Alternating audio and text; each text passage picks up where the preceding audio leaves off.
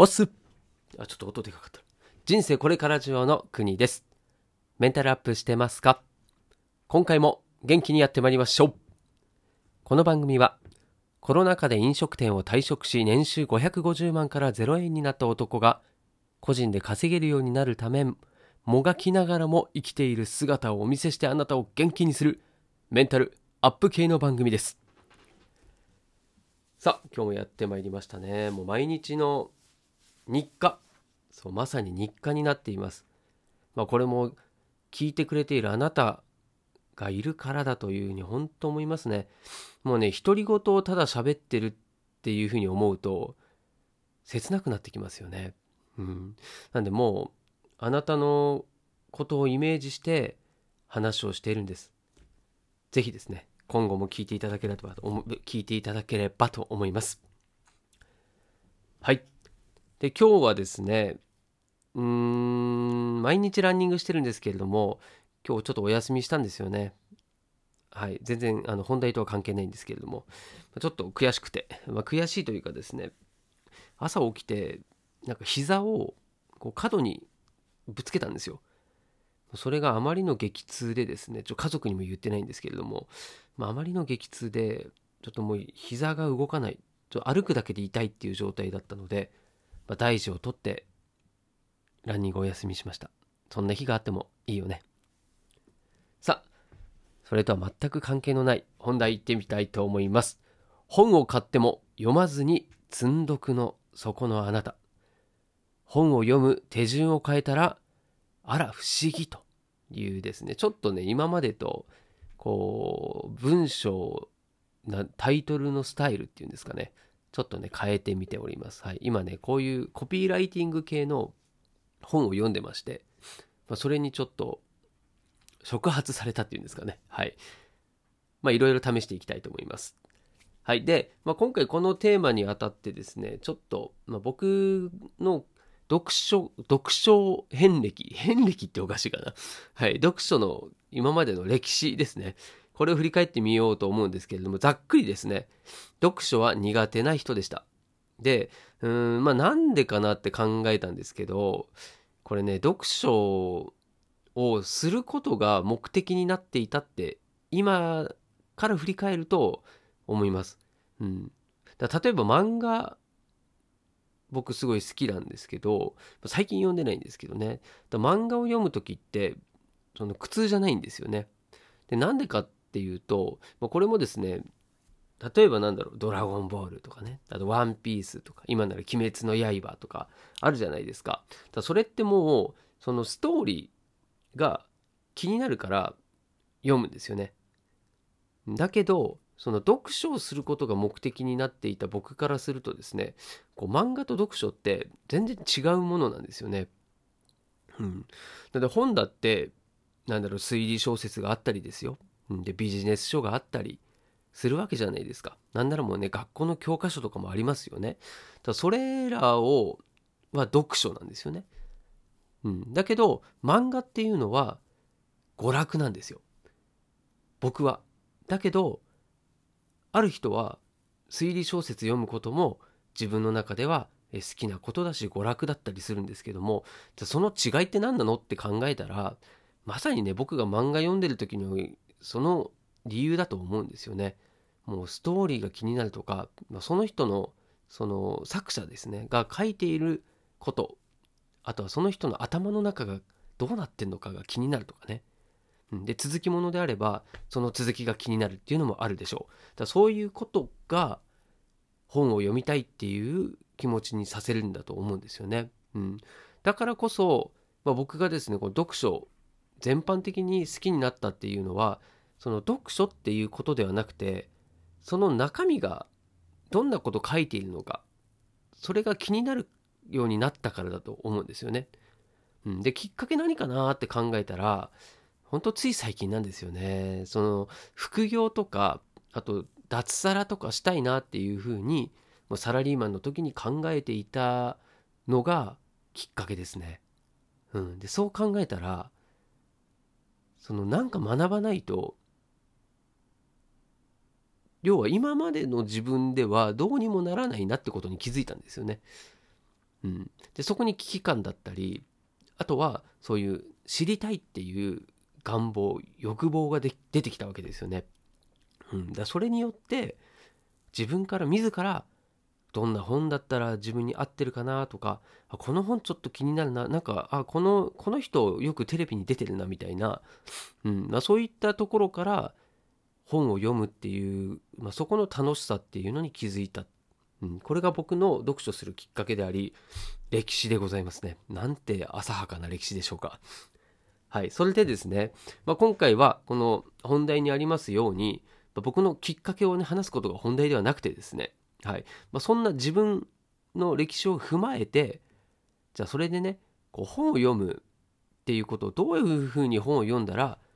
まあ積んどくする人でもですね本が読めるのかっていうことも今日はお話ししたいと、はい、思います。はい、でこの先の内容っていうのはですねほぼほぼ丸パクリなんですけれども、えー、ケンスーさんというですねある開発室の代表の方が、えー、ノートの記事を書いていましてこれの題題名がですねタイトル、えー、新社会人に向けて」ということで読書に読書が苦手な人のための本の読み方というタイトルがありましてこれちょっとリンク貼っておきます。はい本当これ僕の今日の放送を聞いてさらにちょっとね気になるなっていう方は是非このノートも見てみてください。もうねこのケンスーまたケンスーさんのこと話するとこれだけで終わっちゃうんですけどケンスーさんのこの考え方っていうんですかね、うん、こうひらめき方というかこう思考の流れというかの大好きなんですよね。で、まあ、そのノートのっていうプラットフォームの中でもフォロワーが一番多いという方なんですよね。うん、でじゃあ文章自体何ていうのかすごい綺麗だったりまとまってるのかっていうとえそうじゃないんですよね。これ別になんかあのディスってるわけではなくてですねその自分の頭の中をそのまま文字にしていったっていうような感じなんですね。うん、なんでねあの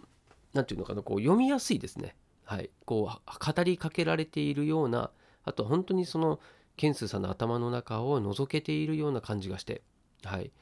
もしかしてねこれ読んだらファンになるかもしれないですね。はい、で人とは違う思考それを、まあ、あとは気づきっていうものも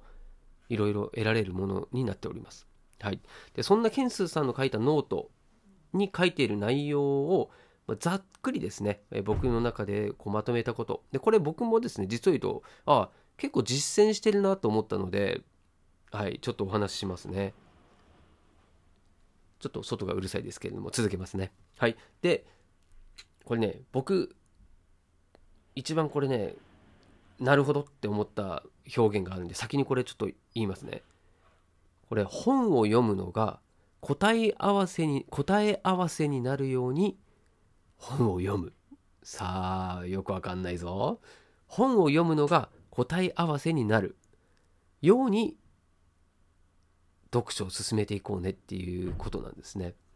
はい、でこれどういうことかっていうと、はい、順番にいきますよ。はい、でまず本を買う前にしてほしいことっていうのを言ってます。はい、でこれ何かっていうと、えー、いきなりね、まあ、僕の場合ですよ。僕の場合もそうなんですけど、えー、以前の僕はですね本屋さんに行って要はね先にこう本を読みたいっていうモチベーションがある時があったんですよね。うん、なんか勉強しなきゃと思ってじゃあちょっと本屋さん行ってなんか買おう買おう。買えばきっとそこで学びがあるって思って、まあ、本屋さん入ってでちょっと何でしょういろいろ見てね。で人気ベストセラーみたいなやつを選ぶわけですよ。うん、だけどそうじゃないよと。本を買う前にまずしてもらいたいことっていうのはまず自分がですね何の悩み何の悩みとか課題を解決したいのかっていうそこの部分が決まってないと、まあ、そもそもですねその本を買う、まあ、理由にならないんですよね。うん、なんでまずは自分が何に悩んでいる何の課題を持っているのかっていうのを、まあ、そこをですねまずは明確にしましょうよということですね。まあそりゃそうですよね本を買うんだから何かを求めてるわけですよね。うん、でその本をどんな本が読みたいのかっていうのが大体ねつかめてきたら、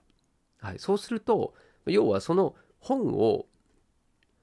読む目的っていうのが明らかになってくるわけじゃないですか。うん、でそうしたらですね今度はあじゃあ自分はこういう課題を解決したいんだなと思ったらまあそれが解決できそうな本をもう今ねググれますからもう Google で検索しましょうということですね。検索してそしてその中に出てくる本で気になったこと気になったものっていうものをいくつかピックアップしてそしてそこにですねもう本を読んだ後の人のこうレビューだったりあとはねもう丁寧というか親切な方はですねもうブログでこう要約にして書いてる本これほんとベストセラーだったらもう有名だったら有名なほどそういった情報っていうのが多いので、まあ、それでまずですねそ要約だったりこの本はどんな本なのかその本を読んだらどんなことを知れるのかっていうのをまずもう先にネタバレしちゃうんですね。はい。これね漫画だとちょっとストーリー全部知っちゃうのはね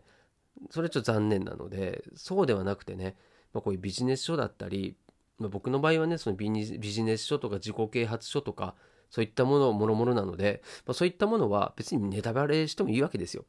でそれを知った上でですね自分が買う本をまずは決めましょうということなんですね。なんで、えー、本をすぐ読み始めないというところも、まあ、これにつながってくるんですよね。うん、でまあ仮にねじゃあ自分の本気になった本がありますと。はい、あこれ YouTube でもでも今要約をしてる人いっぱいいますんでね、まあ、ぜひその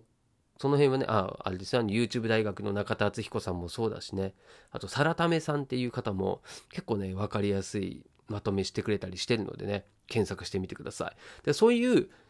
まあ、いろんなもので要約をまずは見て、聞いて、そしてその後に本を買うんですけども、これもできれば電子書籍にしてもくださいということですね。はい。そして、えー、その本を買ってもいきなり読まない。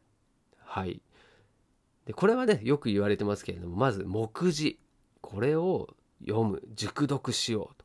はいそしてここね大事ですね作者その本の作者についてネットでざっくりと調べてこれもですねよく熟知しておきましょうということですね。はい。でそれの後にですね、まあ、自分が、えー、もう一度ですね読む目的その本を読む目的っていうのが多分ねここでも明確になっているのでそしてその目的をもとに自分の課題の解決をしていくっていうのがこの本の読み方の流れになりますね。はい、なので最初にですねお伝えした本を読むのが答え合わせになるっていうことになるんですよね。この今までもう散々ネタバレしてますからで自分で大体この本を読むとこういう内容が書いてあるんだろうなっていうもう仮説が立てられるじゃないですか。はい。で、その本を読んだらこうだろうなっていう仮説が合ってるかどうかっていうのを確かめるために本を読むっていうことがこれねもうほんと僕もそう思うんですよね。はい。もう本を読む手順っていうのはもうこれにしましょうと。うん、そうするとちょっとね目次だけだとねうんちょっと分かんないんですよね。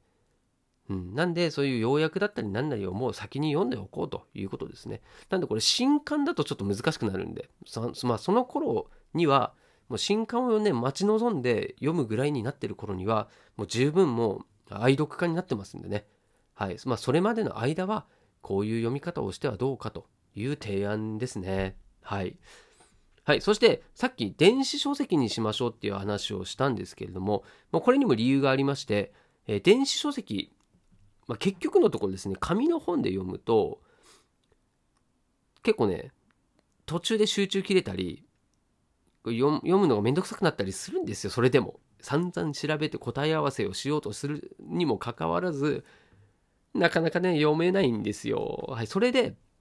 電子書籍のいいところはこれね読み上げ機能っていうものがあったり、はい、あとは、えー、まあ、オーディオブックなんていうものを使う手もありますね。はい、で電子書籍の方がさらにいいのは、えー、実際の文章でも読めるしあとは耳でも聞けることがあるできるのでなので両方で確認できるんですよね。うん、なんで例えばなんか家事しながらとかあと散歩しながらでもいいですわあと車運転しながらとかねこうながら聞きで聞いて聞いた上でちょっとここ気になるなとかあれここ言ってることちょっとよくわかんない理解できないなっていうところは改めて本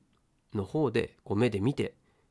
より理解を深めるということですね。はい、そういったですねこう電子書籍っていうのはただ読むだけじゃなくて聞いたりもできるし、はい。まあ、このあとなんだろうマーカーとかもしやすいので,、うん、で特にあれですねこう Amazon の Fire シリーズとかだと読み上げ機能っていうのが最初から、ね、タブレットでついてたりこれも1万円しないぐらいなのでとてもお得ですよね。はい、であとは、えー、iPhone iPhone とかもですねこれ読み上げの機能っていうのを設定でできます。はい。なんで、まあ、そういったものを駆使してですね、シリさんが読んでくれるんですよね。はい。まあ、そういったものもできるし、まあ、オーディオブックも僕使ってるので、僕の場合はですね、オーディオブックと紙の本、これを両方買って、本当にね、こう気になった本とか、あとオーディオブックで聞いて、あ、これはもうちょっとちゃんと本でも読みたいなっていうものは、改めて本を買うっていうようなやり方もしてます。はい。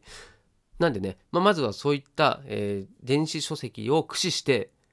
とにかくストレスなく本を読むっていうことを徹底してもらえればなと思います。はい、あとはそれに合わせて、うん、ワイヤレスイヤホンですねこれを使うのを僕は推奨いたしますね。はい、で僕は AirPods Pro っていうですねノイズキャンセリング機能がついているちょっとね、えー、今だと2万8000円から5000円ぐらいの間で売ってたりするので、まあ、それを買うのも手ですし、あと骨伝導イヤホンとかですね。はい。であとはもうワイヤレスじゃなくても、まあ、十分、まあ、その恩恵は受けられると思いますんでね、まあ、ぜひ、まあ、まずはこういった、えー、機能、いろいろあるよというところを知った上でやってもらえればと思います。はい。あとデメリットとしては、こう電子書籍だとまだね電子書籍書籍になっていないものがあったりするんですよね。あと金額の関係とか、うん、どうしてもその電子書籍にできないもの本っていうのもあるので、まあ、そういったものがあるよっていうのは要注意ですね。はい、あとあの音声とテキストっていうのをこうなんだろう、えー、オーディオブックの場合は、えー、行ったり来たりできないとか、うん、あとオーディオブックだけだとねこう価格が若干まだ高いんですよね。こう広がってない部分がありますので、うん、そういったデメリットも若干ありますけれども、まあ、それでも僕はおすすめですので、ぜひですね、検討して、うん、読書ライフですね、これを、まあ、人生変わるような体験になると思いますんで、ぜひやっていただきたいなというふうに思います。そしたら、あら不思議、ちゃんと読めたぞと、はい、いうふうになると思いますんでね。はい。で、今回その、えー、オーディオブックとか、あとは、オーディオブックもね、Amazon Audible というのは毎回僕がですね、いつも、えー、宣伝しているものありますけれども、これを、の、えー、無料体験のリンクと、あと、えー、とこの、ケンスーさんのノートでも紹介している、えー、Amazon Fire シリーズのリンクとですね、あとは先ほどのケンスーさんのノートのリンク、こちらの方も詳細欄に貼っておきますのでね、気になる方はぜひ見てきて、見てみてください。はい、ということで、ちょっと長くなっちゃいましたね。はい、まあちょっと、できればね、皆さん、そしてあなたに読書できてないよっていう人は、うん、ぜひですね、こういったやり方を通して、読書がしやすい環境になってもらいたいなということで僕も応援してますんでね、うん、一緒に読書で知識だったり経験を増やしていきたいなと思っておりますんでお互いいい本があれば紹介し合いたいなと思っております。はい、そして合わせて聞きたいのコーナー。はい、ということでですね、えー、副業で稼ぐには読書が必須な3つの理由ということで、これも読書関係ですね、の、えー、回、お話をしている回がありますんで、まあ、ぜひですね、こちらも聞いてみてください。まあ、副業でね、うん稼ぐにはなぜ読書が必要なのかっていうような話をしております。ま逆に言ったら副業するには読書しといた方が稼げますよっていうことですね。はい。まあ、そんなおすすめの本とかも紹介してる回になってますんで、ぜひこちらもチェックしてください。はい。ということで今日も最後までお付き合いいただきましてありがとうございます。また明日この場所でお会いできるのを楽しみにしても最後噛んでます。はい。ということで、したっけね？読書最高